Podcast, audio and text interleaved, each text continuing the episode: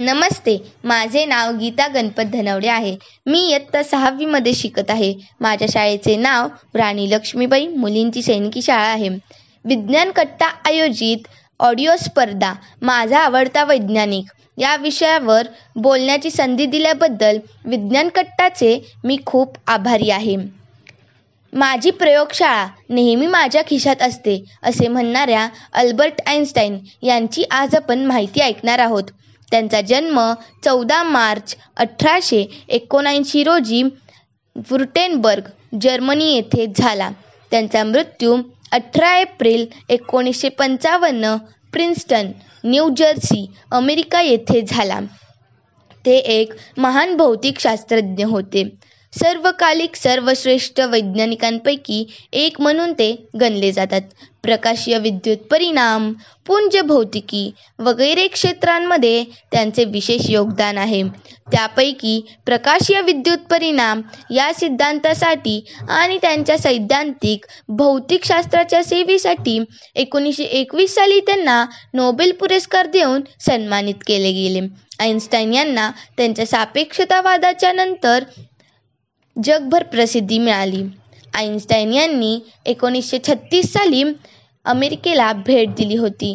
तेव्हा जर्मनीत हिटलर सत्तेवर आला आणि त्यामुळे आईन्स्टाईन यांनी ते पूर्वी जिथे प्राध्यापक होते त्या पर्शियन विज्ञान महाविद्यालय बर्लिन विज्ञान अकादमी येथे जाण्यास नकार दिला व अमेरिकेत स्थायिक झाले.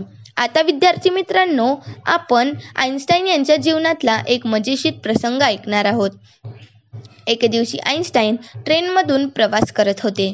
तेव्हा तिकीट चेकर सर्वांचे तिकीट चेक करत आईन्स्टाईनपाशी आला.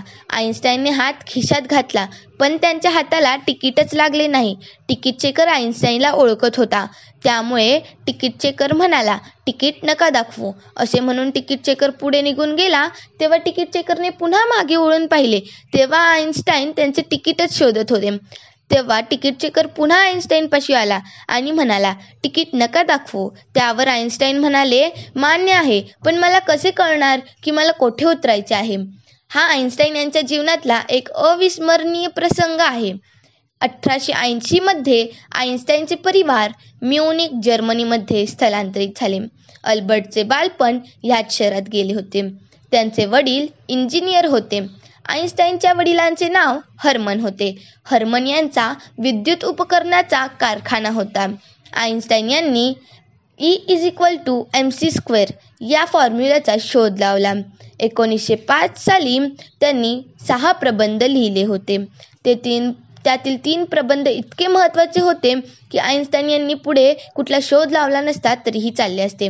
ते तीन प्रबंध म्हणजेच photo electric effect brownian motion आणि स्पेशल थेरी ऑफ रिलेटिव्हिटी त्यांचे प्रयोग वैचारिक असत. फाउंटन पेन हीच त्यांची प्रयोगशाळा. प्रकाश किरण हे मुळी लहान कणांचे असतात असे क्रांतिकारक विचार त्यांनी मांडले. अल्बर्टच्या डोक्यात खूप वेगवेगळे विचार येत. जसे की ढगांच्या पलीकडे काय बरं असेल? चांदण्या रात्रीच का बरं चमकतात? साधारण लोकांसारखे विचार आले व गेले. असे अल्बर्टसोबत होत नसे. एकोणीसशे दोनमध्ये अल्बर्टच्या वडिलांचे निधन झाले. E is equal to M C square या फॉर्म्युल्याच्या साहाय्याने हिटलरच्या वि वैज्ञानिकांनी अणुबॉम्ब बनविला होता. अल्बर्ट यांच्या पत्नीचे नाव एल्सा होते. एल्सा एकोणीसशे छत्तीस साली मरण पावली. अल्बर्ट महान जीव वैज्ञानिक असल्यामुळे इस्रायलने अल्बर्टला राष्ट्रपती बनण्याचा प्रस्ताव ठेवला. पण अल्बर्ट म्हणाले मी राजकारणासाठी बनलो नाही. अल्बर्टच्या मृत्यूनंतर डॉक्टर थॉमस हार्वे यांनी अल्बर्टच्या कुटुंबाची परवानगी न घेता अल्बर्टचा मेंदू संशोधनासाठी काढून घेतला होता. अल्बर्ट कधीच प्रयोगशाळेत प्रयोग केले नव्हते पण तरीही त्यांनी जगाचे रहस्य ओळखले होते.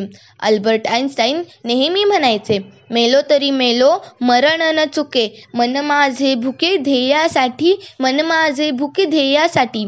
व त्यांनी त्यांचे ध्येय त्यांच्या प्रयोगांमधून साध्य केले. मधमाशा नष्ट झाल्या तर मानव चार वर्षात नष्ट होईल असे अल्बर्टनेच सिद्ध केले होते.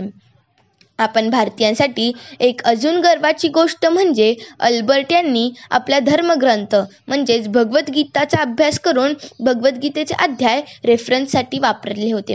आईन्स्टाईन यांनी आयुष्यात एकूण तीनशे वैज्ञानिक शोध निबंध व एकोणीसशे पन्नास म्हणजे एकशे पन्नास गैरवैज्ञानिक निबंध प्रकाशित केले होते. त्यांच्या अनेक महान बौद्धिक कामगिऱ्या आणि त्यांची विलक्षण कल्पनाशक्ती यामुळे अलौकिक बुद्धिमत्ता या अर्थाने आईन्स्टाईन हा शब्द वापरला जाऊ लागला.